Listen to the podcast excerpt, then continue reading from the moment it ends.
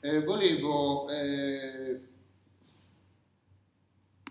rinviare un po' a eh, questo libro perché mi rendo conto che leggendolo avete bisogno di qualche guida, no? E man mano che andiamo avanti colleghiamoci a quello che leggete dentro al, al volume sullo Stato moderno in Europa.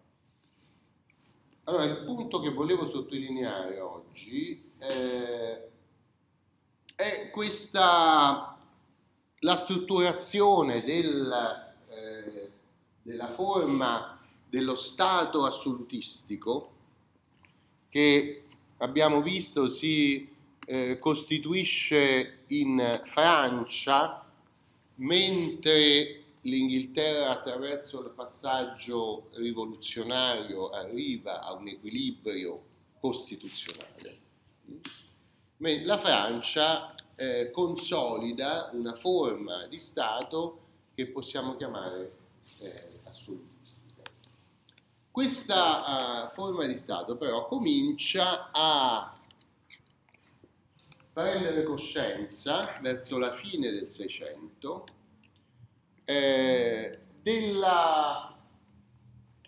grande ostacolo allo sviluppo lineare di questa centralità del sovrano e l'ostacolo era evidentemente la struttura politica della società, la quale era fortemente caratterizzata da una divisione in ceti.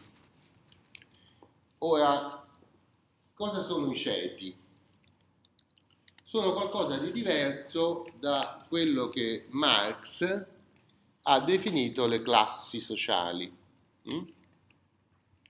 Le classi sociali per Marx sono sostanzialmente due, no? il, la borghesia e il proletariato.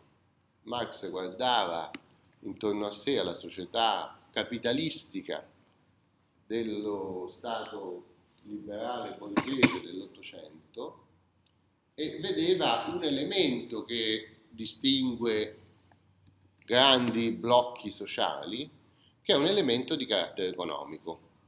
Il borghese, la classe borghese è quella che detiene i mezzi di produzione, diceva Marx, no?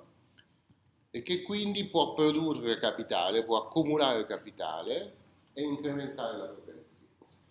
Invece il proletariato, non avendo accesso ai mezzi di produzione, no? Eh, non può che lavorare senza generare il plus valore, cioè senza che una parte del proprio lavoro possa essere accantonata creando una ricchezza. No?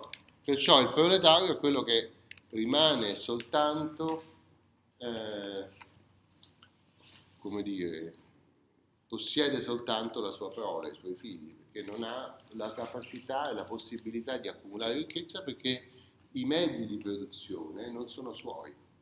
Lui è titolare soltanto della propria forza lavoro che viene alienata a vantaggio del capitalista eh, per un valore che è inferiore al valore della eh, forza che lui aliena. Cioè, lui può produrre 100 e viene pagato 50, il 50 che avanza viene incamerato dal capitalista per costituire l'accumulazione capitalistica. No? Allora, la descrizione della suddivisione della società in classi da parte di Marx è tutta basata su una visione economica, no? lavoro, valore, sostanzialmente. Mm?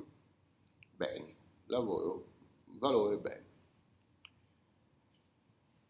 Prima del secolo di Marx, che è l'Ottocento, invece, la società non era divisa in base ad una eh, tensione di forze economiche, ma era divisa in base ad una differenziazione giuridica di, delle condizioni, cioè dei diritti e dei doveri delle persone che facevano parte di diversi ceti sociali.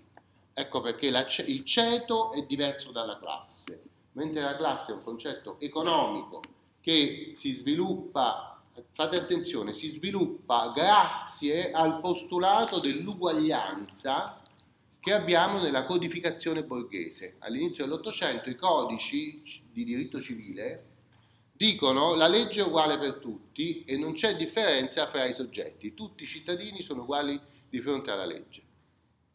No? Questo principio di uguaglianza giuridica è quello che consente la disuguaglianza economica che Marx infatti identifica.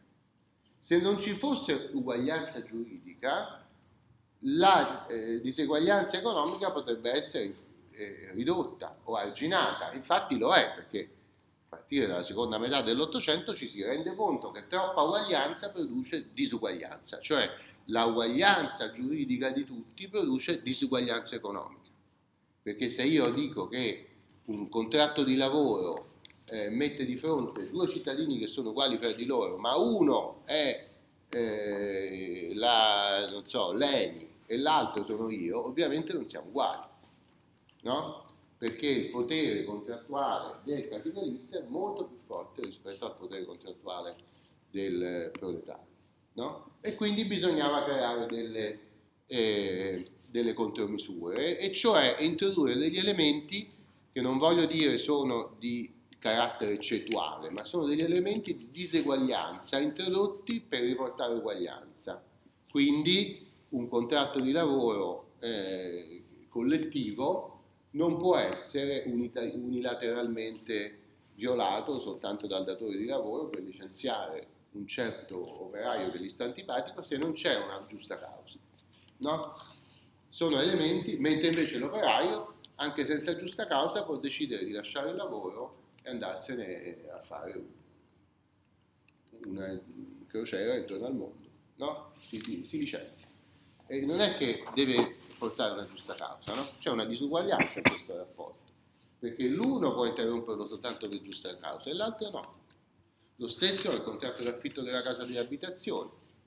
Il, l'inquilino può più facilmente del datore del del locatore interrompere il rapporto perché altrimenti ci sarebbero famiglie che vengono buttate fuori di casa senza nessun motivo, mentre invece il locatore deve addurre una certa causa per interrompere il contratto e così via. Cioè vengono introdotti alla fine dell'Ottocento degli elementi che riportano una disuguaglianza fra le parti perché per rimediare alla disuguaglianza economica che si crea quando tu hai un'uguaglianza assoluta fra tutte le parti. No? Ora, nell'antico regime non è così, noi abbiamo una, eh, di, di, fondo una distinzione di ceto eh, che conferisce diversi diritti e diversi doveri ai vari componenti della società.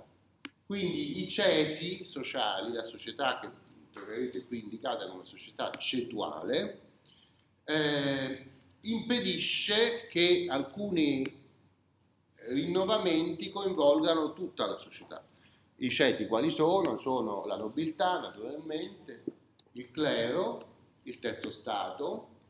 All'interno del terzo Stato ci sono tante corporazioni. Eh, ne ho già parlato, no? eh, le corporazioni che riuniscono i mestieri, per esempio, delle altre corporazioni di carattere religioso che si occupano dell'assistenza, beneficenza, della, della coesione sociale. No? Eh, in, alcuni, eh, in alcune regioni, per esempio in Germania, si distingue fra eh, persone libere che abitano in città e persone libere che abitano in, in campagna, cioè i contadini sono considerati un ceto diverso dai cittadini. Tanto che poi si assume la parola cittadino come eh, cittadino uguale a tutti gli altri, no? anche se il cittadino non abita in città. Cioè oggi noi chiamiamo cittadino anche un contadino che abita in campagna, che è un cittadino, invece non è un cittadino. Ma perché lo chiamiamo cittadino? Perché il, eh, il, soggetto che abitava in città aveva più diritti rispetto a un soggetto che abitava in campagna. Quindi quando noi chiamiamo un eh, contadino, un campagnolo cittadino, lo stiamo promuovendo sul piano dei diritti, anche se stiamo dicendo una cosa che non è vera, perché eh, non è cittadino. No?